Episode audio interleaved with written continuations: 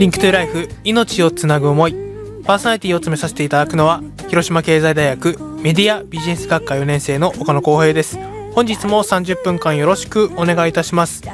本放送を聞いている方は11月15日火曜日。再放送を聞いている方は11月16日水曜日のお昼となっています。皆さんいかがお過ごしでしょうか、えー先週末11月11日、えーポッキープリッツの日ということで皆さんは何か、まあ、ポッキーやら、まあ、プリッツやら、まあ、それにちなんだイベントなんかに参加はされたでしょうか、えー私はですね先日の11月7日のですねお昼の生放送アフタヌーンハムスターに出演させていただきましてえー喋ったんですけどもその後ですね、えーちょっとねその前の11月6日にですね、え野球をしてまして草野球をしてたんですけども、えそれでちょっと怪我をしてまして、えー病院に行ったら、あのまさかの骨折をしていたということでですね現在ですね、えー右手の薬指をですね、えー治療中ということで、え手術は無事うまくいったんですけどもねなかなか利き手ということもありなかなか動けませんけども皆さんもね怪我には気をつけていただきたいなと思っております本日のリンクトゥーライフではですね、えーまあその11月7日にも出演していただきましたけども、えー我が広島経済大学の元主務であります、えー渡辺裕也くんに出ていただきます。えーこの番組もですね残り3回となってしまいました。本当に早いものでですね3年間ずっと、えー私入学当初からやってますけどもなんかね名残惜しいというか。まあそれでもねやっぱり最後はねちゃんと届けていこうかなと思っておりますので最後までお聞きいただけたらなと思っております。残り3回です、えーでラストもですね同じように渡辺くんに出ていただいてですね、えーいろいろと話をしていこうと思うんですけども、まあ、実質、えー今回と、えー来週が、えー久しぶりですけども東北支援プロジェクトの思いをつなげよう東北と広島ですねがスタンバイしております。で次が最終回ということで11月29日ですかねと30日の再放送で、えーこの「リンクトゥライフというのが番組最後ということで、えー最後までお聞きいただけたらなと。ね、最初はですね飲酒運転根絶ということでテーマを掲げてですねいろんな、えー方にインタビューしたり、えー今は生放送でも、えー活躍されてますけども、えー秋選手メープルカイザーさんとかね、えーいろんな方にですね出演していただいて、えーこの番組もね本当に地域の人に愛されてですね、えーできたなと、えー僕自身は思っております。ねまあ、今回、えー録音3回ということで、ね、どんな放送になるか分かりませんけども渡辺君と一緒に、えー一緒に届けていこうかなと思ってますので最後までよろしくお願いいたします。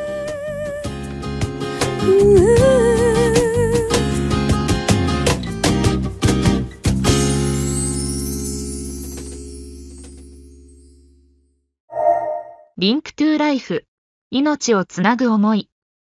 ここからはゲストをお迎えしお送りします。広島経済大学野球部元首相の渡辺裕也君です。よろしくお願いいたします。よろしくお願いします。えー先日はありがとうございました。生放送いえいえ、とんでもないです。ね本当にねあの後も Facebook 等で、ね、SNS でいろいろと感想も書いていただきはい。本当嬉しく思いますどうでした？先日の生放送改めてまあ SNS, SNS にも書いたとは思うんですけども。そうですね、やっぱりラジオで喋るっていうのは目で見えないんで、うん。やっぱり聞いていただける人にとって面白い話とかしようと思うと、ああいう風な表現の方がいいなとかっていうような、まあ後々の振り返りっていうのは結構してましたね。おーさすがですね。なかなか喋りだけで勝負っていうのはなかなか難しいなとは思ったんですけど、うん。ただまあ、あの、それがラジオの一番いいところかなとは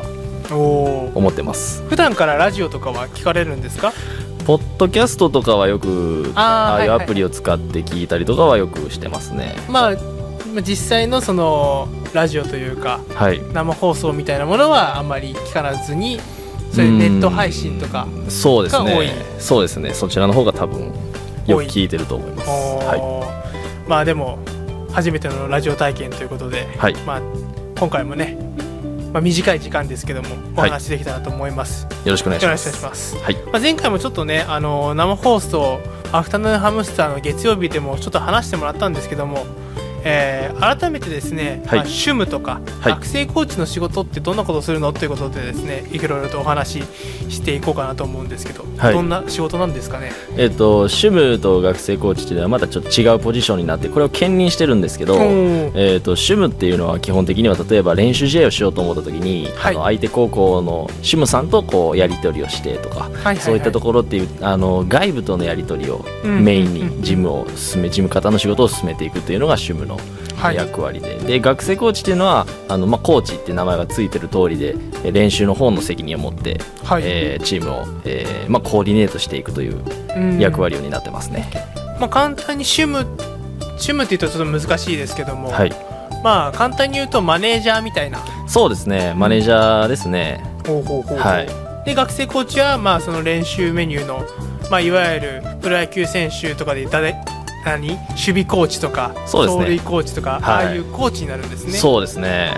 へえ。そういう仕事をしてます。もうこの、まあ、大学もそうだと思うんですけども、まあ、続けて何年目です？えーっとコーチングに入ったのは高校2年生の時がスタートで。でもかれこれもう大学4年間と高校2年間で計6年間。はいはもうコーチングの方に入ってますね。はい、ではい実際にまあ最初は、まあ、前回もちょっとね生放送でも話してましたけども最初は野球ね普通に選手としてそうですやっね。てたということで、はいあれが何年になるんですか？えーっと小学校高学年頃から始めたので、はいえーまあ中学校の3年間と高校の1年間でまあ大体56年にはなると思うんですけどね。じゃあコーチの方がまあちょっと長いぐらいそうですねもう多分追い越したんですかね。うんほうほうほうほうほうほう実際にどうですか？あの変わった時ってなんかきっかけとかってあったんですか？その高校の時の。えー、と最初はまあ怪我であのうん競技を離脱したっていうのがまあ事の発端なんですけど、まあ、そこからだんだんだんだんこう指導者になりたいっていうあの志も芽生え始めてはい。だったらもうもう先にもう指導者の一番近くのポジションであの野球の指導を勉強しようっていうそういう発想に至ったのは高校2年生の時だったですねでもすごい決断だったんじゃないですか？そうだとは思うんですけどまあ中学校に高校の練習の休みの日には野球を教えに行ったりとかっていうこともしてたのである意味そういうのが好きだったのかもしれないなとは今振り返ってみると思ってます、まあ教職でもね私たち一緒でということでね、はい。まあなんか教えることとか何か指導したりとかものを教えたり子供たちとまあ触れ合ったりっていうのが、まあ、好きなのかなそうですねそんな適性があったのかもしれないですね。あーかもしれない。意 もしかしたら。外とその、はい。実実際にその選手としてこう活躍するではなくそうですね。あっさりもう本当にあっさり。うん高校2年生で。へはい。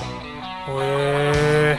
まあ僕もね実際に教職でこう関わること多いですけどこういう話聞くの初めてなんでちょっと新鮮がねそうですね。ありますけどね。あんまりしなかったですね。はい、まあ、実際にそのまあこの4年間ももう終わり主務も学生コーチも引退はい。したということでまあ、はい。嬉しかったこと、まあ、感動したこととかもしあれば、やっぱりコーチングをしていく中で、うん。そのまあ選手たちの結果が出たこととかがあればやっぱり自分としてはコーチ冥利があったなと思いますし、うんまあ、そういったところでのやりがいっていうのは感じましたね。そこが一番嬉しかったかなとは思いますね。勝利勝つことも確かにたなあの嬉しいんですけど、うん。やっぱりその勝つこと以前にやっぱり選手たちがこう自分に野球に集中できる環境が整えられたりとかそういったところで選手たちが伸び伸びと野球やってるところを見るのがやっぱり一番嬉しかったですかね。うん。まあ、そう考えるとやっぱりまあ同級生でもありますけども今回ねはい、横浜 d n a のベイスターズに、はい、まあ、ドラフトで入りましたもんね投手がね行きましたね。いやー嬉しかったんじゃないですか？それいや嬉しかったですね。本人以上にドキドキしてましたね。実際にもうドラフトもテレビとかはい。なんかで見てたんですか？えっ、とあの携帯の速報を。ああはいはい、はい、確かあの時は夜行バスで東京の方に出かけてる途中で。で夜行バスの中で車内で何度も何度も更新をかけて。で手に汗握りながら。決まった時によっしゃと思いよっしゃと。はいやー嬉しいですよねなんかね。そうですね。もう逆に言えばその、まあ、悔しかったこととかこう辛かったとかそういったことってあったんですか？まあやっぱり1年生からコーチングに入るっていうのはやっぱり先輩たちを動かしていかないといけないのでうん。やっぱりそこで信頼していただけなければいけないっていうところでの苦労はあったのでまあそこはしんどかったかなとは。まあ上下関係というか。そうですね。もうまずは認めてもらおうっていうところから入ったんで、うん。まあ、自主練習をする時の先輩の練習のサポートをする時にも、まあ、あの誠心誠意であのやっていくっていうところから信頼してもらうっていうところのその積み重ねるのがやっぱりしんどかったですかね。まあ、やっぱりね教育関係まあそれ以外もそうですけどやっぱり信頼関係築くっていうのは本当難しいですよね。そうですね。ただまあそのことの重要さにこの年で気づけたのでそれはかなり多分今後指導者にもしなった時には大きく多分自分の中では力になるかなとは思ってるんですけどね。まあね選手ではなく主務とか学生コーチのサポートする側に行って、まあ、いろんな経験されてで今後どういった活動をしていきたいなとか考ええっと、そうですね。今つい先日はあのとある朝北区の高校でもうコーチをすることが決まりましてではい、3月までちょっとやらせていただくこと勉強させていただくということがなるなってるんですけども、はい。えっとまあ、来年の4月からまだまだ試験は先なんですけど大学院に進学をしてで、まあ、野球を中心としたまあコーチングっていうのをこう研究していきたいと、で、まあ、できれば野球以外の目線例えばサッカーとかラグビーとか、まあ、いろんなその野球にこだわらずにこうスポーツ全般の目線から見たこの野球のコーチングっていうのを考えていきたいなっていうのが、まあ、今後の目標ですかね。いやーいろいろ考えてますね。でそこからまあ広島に帰ってきて、まあ、大学なり高校なりの野球の指導者になれればいいかなとは思ってるんですけど。いいですね。もう夢があって本当羨ましいというか。まあまあ広がるばかりで叶えないといけないんですけど。ですね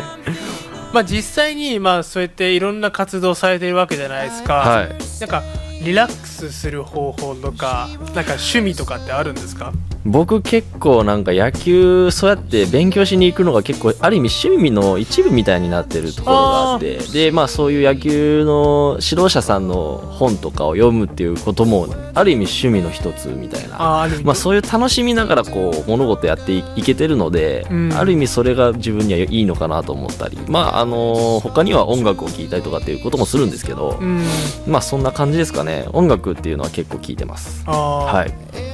特にどういった系の？えー、と落ち着いたのが好きですかねやっぱり。しっとりした感じの。しっとりしたはい、バラードとか。ってことはまあ僕もそうなんですけど結構新しい曲よりかはこそうですね古いうの古い方が。僕がまだ生まれてないような頃の曲も全然好きだったりうんしますね、いいですね、はい。まあ、実際にですね、まあ、このラジオ、まあ、時間帯が時間帯なの夕方とかなのでもしかしたら中学生高校生かい、ね、たまたまテスト期間で帰ってきて聞いてるっていう子もいるかもしれないんですけども、はい。その楽しむ方法というかはすごいなんか今話をされてて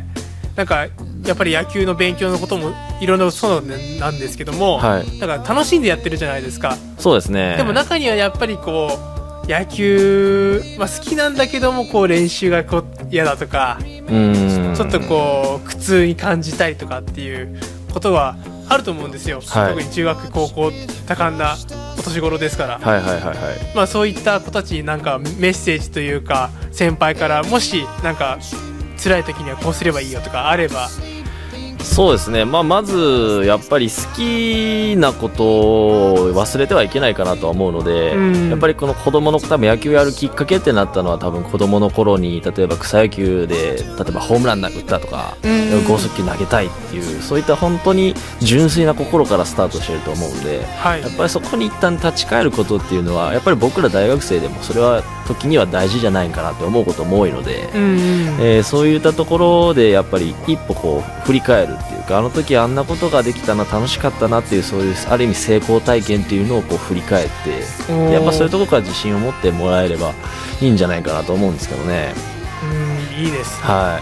まあなかなかこう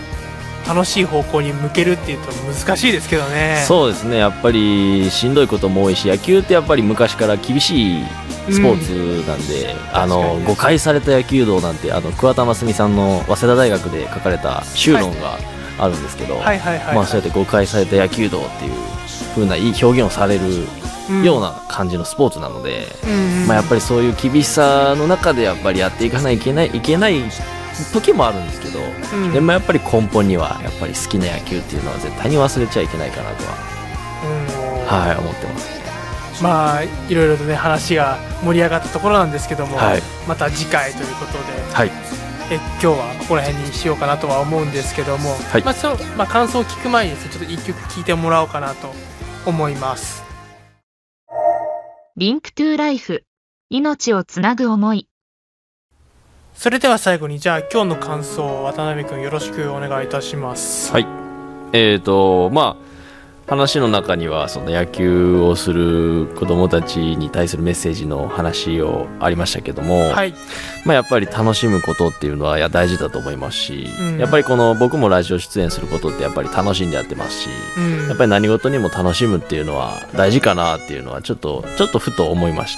いやー、はい。そういただけると本当こっちとしてもねたはい。助かりますし。喋るのってやっぱり楽しいなと思いますうねまあちょっとね中には喋るのも大変っていう子もいるし、はい。まあ、難しいところでもあるんですけども、まあ、そうやってねあの楽しんでもらえたらなら本当嬉しい限りでございます。はい。ということで今回は広島経済大学野球部元主務のえー渡辺裕也君に出ていただきました。ありがとうございました。ありがとうございました Link to Life。命をつなぐ思い。 Link to Life 命をつなぐ思いエンディングの時間です最後までお聞きいただきありがとうございましたえ今回はですね広島経済大学野球部え元主務の渡辺裕也に出ていただきましたえー本当にね野球をしているまあ少年だったりまあ少女だったりあとはねコーチとか監督されているその保護者の方とかね、えー指導者の方聞いててどうだったでしょうか？本当にね参考になれば嬉しいなと考えております、えー来週はですね、えー先ほどもオープニングでも話した通りですね東北支援プロジェクトの思いをつなげよう東北と広島をお届けします、えーこちらもですねまあこの番組が12月改編で、まあ、終わるということでですね、まあ、最終回を迎えるということで、え最後のね、えー東北と広島ね、思いをつなげよう東北と広島ということで、えー聞いていただけたらなと思います。リンクトゥライフ命をつなぐ思いパーソナリティを務めさせていただいたのは広島経済大学メディアビジネス学科4年生のこの浩平でした。